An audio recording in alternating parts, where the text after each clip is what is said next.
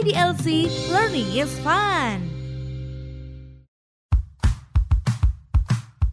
Halo good people, kita jumpa lagi di dalam podcast idlc.id. Halo Bu Irma. Apa kabar Gelena?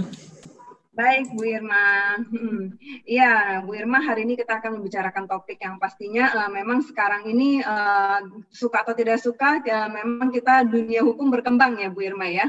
Ya, betul banget Glenn. Jadi artinya dalam hal ini nih kondisinya sekarang ini kita harus menghadapi sesuatu hal yang mungkin buat beberapa orang masih rasanya kayak apa ini gitu kan. Sedangkan kalau buat yang anak muda, ayo ayo kita harus hmm. lebih lebih cepat, lebih baik, lebih ini karena kan hmm. juga saat ini nih benar-benar kecepatan menjadi uh, sesuatu hal yang sangat penting bagi masyarakat dan juga perkembangan teknologi ini sudah sesuatu hal yang tidak bisa ternafikan ya. Artinya sudah nggak bisa dihindari. Mau nggak mau, suka atau tidak suka, hmm. suatu saat semua akan berubah ya Glenn ya. Betul, betul. Nggak bisa lagi kita bilang, aduh, uh, saya nih gaptek nih, nggak mau, nggak mau maju gitu ya, nggak mau move on, masih di dalam zona nyaman. Betul, betul banget nih, Glenn. Mm-mm, betul. Nah, hari ini Bu Irma akan membahas tentang startup legal sebagai katalisator revolusi industri 4.0. Nah, silakan Bu Irma. Oke, terima kasih Mbak Glena. Jadi, Assalamualaikum warahmatullahi wabarakatuh. Selamat pagi Bapak Ibu sekalian. Selamat siang ya kalau misalnya sekarang ya. Uh, pertama-tama saya mewakili DLC juga mengucapkan terima kasih yang cukup uh, luar biasa lah kepada Iluni FHUI yang bisa menanggapi dengan cepat terkait dengan adanya fenomena-fenomena perkembangan dari startup digital ini. Terima kasih kepada sahabat saya Mbak Asoya, Ketua Iluni FAUI yang cetar sekali dengan program-programnya yang begitu luar biasa dan menarik selama satu bulan penuh nih. Benar-benar kalau nggak yang energinya besar banget nih kayaknya nggak bakalan selesai nih dalam satu bulan nih. Ternyata Mbak Asoya berhasil dengan beserta seluruh timnya. Alhamdulillah. Sebelum kita bicara tentang uh, inovasi startup di bidang teknologi, regulation, dan legal technology sebagai sebuah tantangan dan peluang, di sini pasti banyak di antara uh, teman-teman sekalian yang bertanya-tanya, ini saya pikir kita supaya bisa menyamakan menyamakan persepsi orang tuh selalu berpikir apa sih Bu yang disebut apa sih Mbak yang disebut sebagai yang namanya revolusi industri. Nah, emang kita lagi perang ya gitu kan? Namanya revolusi industri itu seperti apa sih sebenarnya? Jadi kalau misalnya kita menggambarkan sebuah revolusi industri dari uh, satu titik kosong jadi 1.0 terus kemudian berubah di mana pada waktu itu tuh semua masih menggunakan teknologi mesin pakai uh, semuanya pakai uh, apa namanya semuanya serba manual terus kemudian semuanya pakai mesin yang sangat sederhana Nah, ketika bisa ditemukannya suatu in, uh, industri yang bisa diproduksi secara besar-besaran di tahun 1870, itu semua serba berubah dan sampai ada ada sebuah revolusi industri karena tenaga manusia menjadi uh, berkurang fungsinya. Nah, setelah itu berkembang terus dengan adanya suatu penemuan komputer dulu saya masih ingat sekali yang namanya notaris kita membuat akta di tahun uh, sebelum tahun 69 itu kita diajarkan dengan menulis tangan bahkan saya pun masih mengalami waktu saya sekolah uh, program magister kenotariatan di Universitas Indonesia Mas saya waktu itu masih program spesialis ya, jadi ketahuan uh, produk tahun berapa begitu ya. Jadi yang belum MKN waktu itu. Itu kita lebih banyak memang buat akta dengan menulis tangan. Dan kalaupun memang kita menggunakan komputer itu hanya eh, sewaktu-waktu saja. Waktu saya nulis skripsi aja, waktu zamannya mungkin uh, teman-teman sekalian sebagian besar saya lihat banyak mahasiswa pesertanya, mungkin kalian belum lahir ya. Kita waktu itu kita kalau misalnya bikin skripsi ya ngetik, pakai mesin ketik gitu kan. Nah, Ketika sudah ditemukan teknologi komputer, otomatis di sini semua serba berubah, berubah besar-besaran, dan yang paling membuat suatu perubahan yang sangat signifikan ketika semuanya sudah masuk ke cyber physical system. Jadi ada Internet of Things, terus kemudian semua semua sudah nggak perlu lama, nggak pakai lama gitu kan. Saya dulu membayangkan dulu saya waktu masih saya TK, dulu masih ada yang namanya film Mr. Flintstone. Film Mr. Flintstone itu mereka tuh cuman uh, nelpon dia pakai pakai gambar. Loh, kok bisa ya? Waktu itu bayangan kita gimana caranya nelpon bisa keluar gambarnya. Sekarang biar anak bayi bisa video call gitu kan. Nah, hmm. hal inilah yang membuat suatu perkembangan yang luar biasa di mana dengan adanya revolusi industri 4.0 atau yang dikenal sebagai society 5.0 itu otomatis di sini semua menjadi serba otomatis, serba digital, semua semua serba cepat, semua semua serba uh, berubah. Sampai akhirnya terjadi suatu fenomena-fenomena revolusi adanya semua serba menggunakan aplikasi, semua menggunakan digitalisasi baik itu model uh, tiket. Dulu kita beli tiket datang ke tempat penjualan tiket, kita ngantri tiket. Sekarang nggak ada ceritanya ngantri-ngantri lagi. Terus kita mau ngirim dulu harus ke kantor pos prosesnya. Ini tinggal panggil tekan aplikasi langsung sesuai aplikasi ya gitu kan. Karena semuanya serba uh, apa menggunakan konsep aplikasi. Dan akhirnya yang terjadi adalah saat ini kegiatan ekonomi dunia ini sudah bukan lagi owning of economy. Bukan lagi kita punya, misalnya nih sama seperti uh, saya punya uh, perusahaan angkutan. Kalau dulu yang namanya saya punya perusahaan angkutan, tentu saja saya harus punya mobilnya, saya harus punya uh, kendaraannya, sampai kepada nanti saya punya izin trayeknya. Sekarang kita bicara tentang angkutan tidak lagi bicara tentang owning of economic, tapi sharing of economic. Maksudnya apa tuh, Bu? Maksudnya kalau kita bicara tentang sharing of economic, otomatis di sini kita sifatnya eh, bersama-sama, saling sharing dan saling kolaborasi. Baik itu bentuknya untuk uh, model uh, marketplace, orang tuh selalu berpikir, Bu, saya itu jualannya itu kan jilbab ya, Bu. Terus kemudian saya itu sekarang uh, pakai taruhlah sini saya sebut supaya lebih mudah aja, Tokopedia. Saya pakai blibli.com, saya pakai Bukalapak misalkan. Itu kan ber, saya gimana sih Bu sebetulnya saya harus bikin perusahaan atau enggak gitu kan? Itu banyak sekali pertanyaan seperti itu. Karena sebetulnya kita tuh hanya pindah dari pasarnya pasar tradisional pindah ke pasar yang uh, teknologi dengan menggunakan platform. Platformnya apa? Marketplace. Itu yang disebut sebagai pasar teknologi tadi. Terus kemudian kuliah, education, seperti yang dilakukan oleh IDLJ. Education itu kalau dulu untuk supaya bisa mencapai suatu level pengertian terhadap suatu peraturan, itu butuh pengalaman yang berbelas-belas tahun bahkan puluhan tahun untuk bisa betul-betul kita dapat uh, grand design-nya sampai kita dapat oh kita mau ngerti tentang uh, modal ventura misalkan. Oh kita mau ngerti tentang fintech kita mau ngerti tentang apa. Itu benar kita sekolah, sekolah kita datang ke kampus kita mempelajari satu demi satu. Sekarang tidak kita bisa dengerin oh saya sekarang ada mau problem nih mata saya namanya udah ber, ber, uh, bertambah usia udah nggak kuat baca lama-lama. Kita bisa dengarkan melalui podcast. Kita bisa mendengarkan melalui uh, webinar. Webinar aja saya lihat tadi suruh nyalain kamera banyak yang tetap uh, apa namanya tetap bertahan dan punya pendirian yang kokoh untuk ah enggak deh gue nggak mau nyalain kamera. Karena apa? Biasanya lagi pakai daster ada yang juga sambil masak gitu kan. Tapi bisa tetap belajar zaman sekarang. Bahkan ada konsep e-government.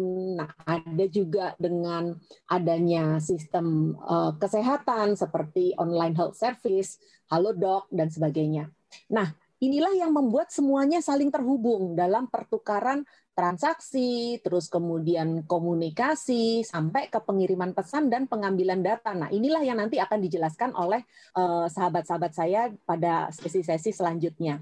Dan ini menyebabkan terjadinya suatu disrupsi hukum, di mana semua produk hukum sudah terdigitalisasi. Sebagai contoh, karena kebetulan saya adalah uh, praktisi hukum juga, di sini contohnya kita mau menolak nih misalkan. Kita nggak mau deh. Saya nggak mau ikut digitalisasi. Saya maunya pokoknya semuanya manual. Saya nggak percaya sama manual. Tapi mau nggak mau suka atau tidak suka dengan adanya perkembangan teknologi yang cukup pesat akhirnya bahkan untuk seluruh layanan-layanan terkait dengan masyarakat baik itu di ahu online Badan Pertanahan Nasional, BKPM, Berita Negara maupun PPATK semua sudah menggunakan konsep online, termasuk juga perizinan yang di, diajukan juga sekarang semuanya secara online.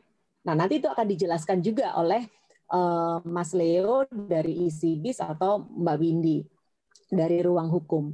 Nah, konsep penghadap dalam notaris di sini juga sudah mulai kita ber apa uh, mulai mulai di, di, dijadikan sebagai suatu challenge tersendiri.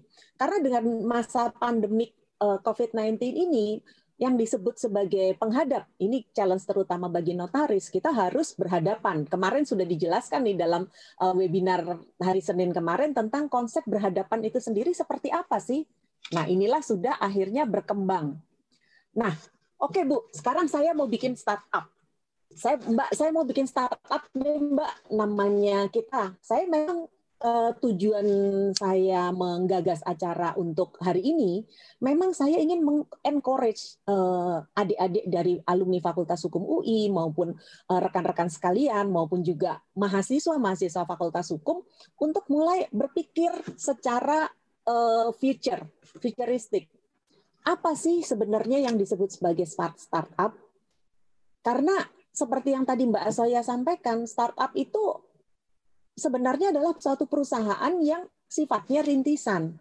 Startup itu suatu perusahaan yang didirikan untuk bisa menjawab tantangan-tantangan di bidang eh, perkembangan teknologi. Jadi dia biasanya basisnya adalah teknologi. Sekarang apa bedanya antara orang jualan kopi, buka warung kopi, dengan orang jualan eh, Contohnya, saya sebut merek karena ini untuk memudahkan sekali lagi, kopi fore, kopi kenangan, apa bedanya? Karena dia bisa scale up, bisa bisa melakukan dia prosesnya itu tidak satu, dua, tiga, empat, tapi dia bisa satu, lima, sepuluh, dua puluh, seratus, dua ratus misalnya. Nah, dia yang harus bisa menangkap sebuah peluang.